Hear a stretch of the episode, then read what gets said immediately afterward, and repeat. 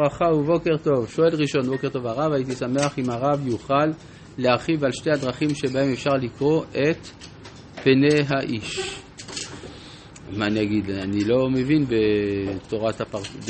בחוכמת הפרצוף. שואל אריאל, מדוע רצון העם בסמוך להתגלות הוא לדרוש אלוהים בתחום המשפטי דווקא, ולא למשל הרוחני או הרגשי, תודה לרב, ולקהילה.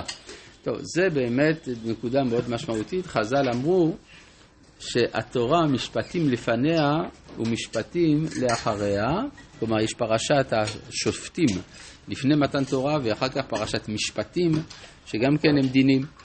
וזה משל למטרונה שמהלכת כששיפוליה מכאן ומכאן ומכאן. מסביר הרב קוק באורות ש... העיקר, המשימה של אה, תורת משה זה להביא את הצדק. אהבה זה דבר המובן מאליו. הרי לעומת מה שהנוצרים סוברים שהמשיח בא בשביל להוסיף אהבה בעולם, אנחנו בני ישראל אומרים אהבה אנחנו יודעים לעשות גם בלי משיח. ואהבת לרעך כמוך זה כלל גדול בתורה. מה שאנחנו אה, לא כל כך מצליחים זה לעשות צדק בעולם. לכן המשיח בא בשביל לעשות צדק ומשפט, וזה מוכיח שהעולם הוא כן אה, בעל משמעות. אם היינו מתרכזים אך ורק בתחום הרוחני, אז זה היה אומר שהתייאשנו במידה מסוימת מהצלחת העולם. ודווקא היסוד של התקווה זה כל העניין של המשפטים. לכן העם כשהוא לפני מתן תורה, מבקש ממשה לדעת אלוהים. איך? הוא, רוצה, הוא דורש אלוהים דרך הפתרון של הריבים. כי הקדוש ברוך הוא הוא גם רעך. ומערכת היחסים בינינו, ביני לבין ראי בנויה על זה שהמשפט נעשה כראוי, ולכן כדי לדעת אלוהים אני צריך לראות שבדעת אלוהים יש פתרון לשאלות של המשפט ביני לבין חברי. אנחנו בפרק י"ח והגענו לפסוק כ"ב ושפטו את העם בכל עת והיה כל הדבר הגדול יביאו אליך וכל הדבר הקטון ישפטו הם והקל מעליך ונעשו איתך. מה זה דבר גדול? מה זה דבר קטן? דבר גדול הכוונה דבר שדורש העמקה, המקרה מסובך. או דבר של גדול, למשל מלך או כהן גדול, כהן גדול אינו נשפט אלא בפני סנהדרין גדולה, כי הוא אדם גדול. זה לא כל אחד יכול להתחיל להגיש כתב אישום נגד הכהן הגדול. לגבי מלך, בכלל, יש אה, מלך ששופטים אותו, יש מלך שלא שופטים אותו. אבל גם אם שופטים אותו רק בפני בית דין של 71. כן. אה, יפה. אתה אומר, דבר גדול, מעשה מרכבה, דבר קטן, הוויות דאביי ורבה. נכון. אז יכול להיות שזה גם כלול בכוונה הזאת. זאת אומרת, הדבר הגדול מביאים אל משה, מעשה מרכבה. ברור שזה לא המשמעות הפשטית, אבל ברור שהדבר הזה כלול בזה גם כן.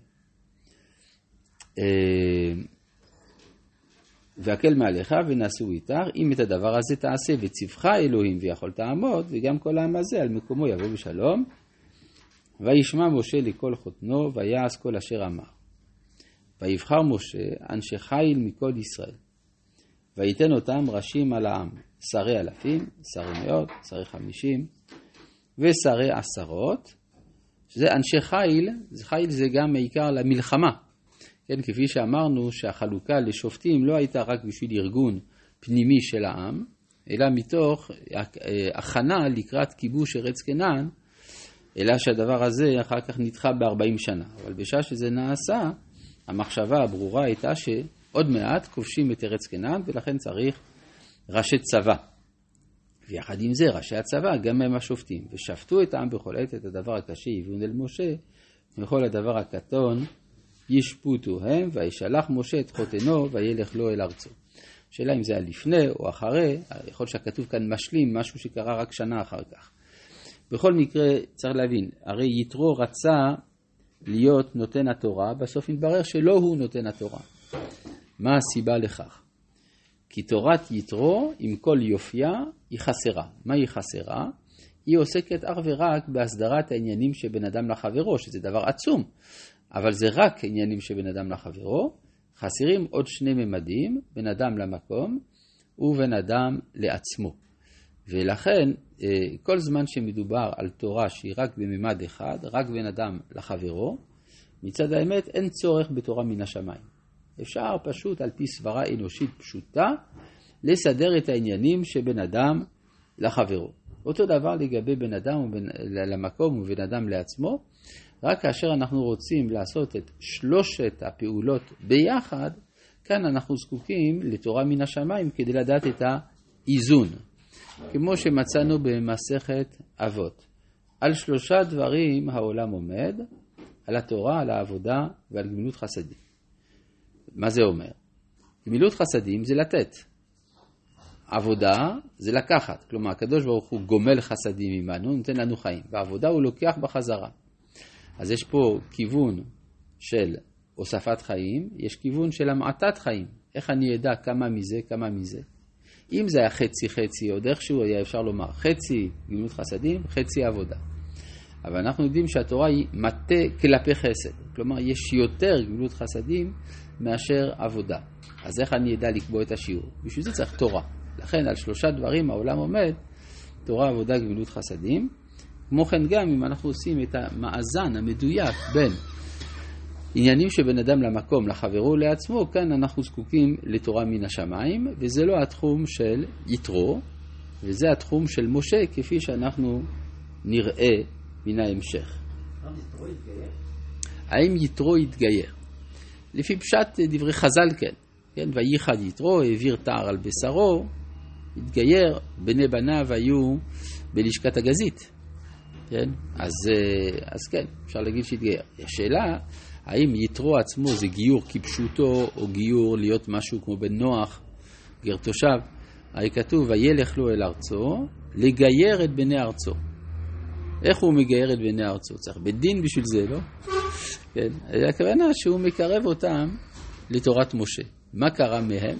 לא יודעים בדיוק, אבל זה כנראה אלה שישבו בלשכת הגז... הגזית, מוזכרים ברמז בספר דברי הימים.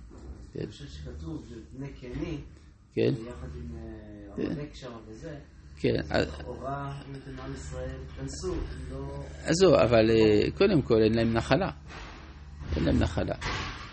אז לכן אפשר להגיד שהם יושבים במדבר, איפה שעמלק נמצא.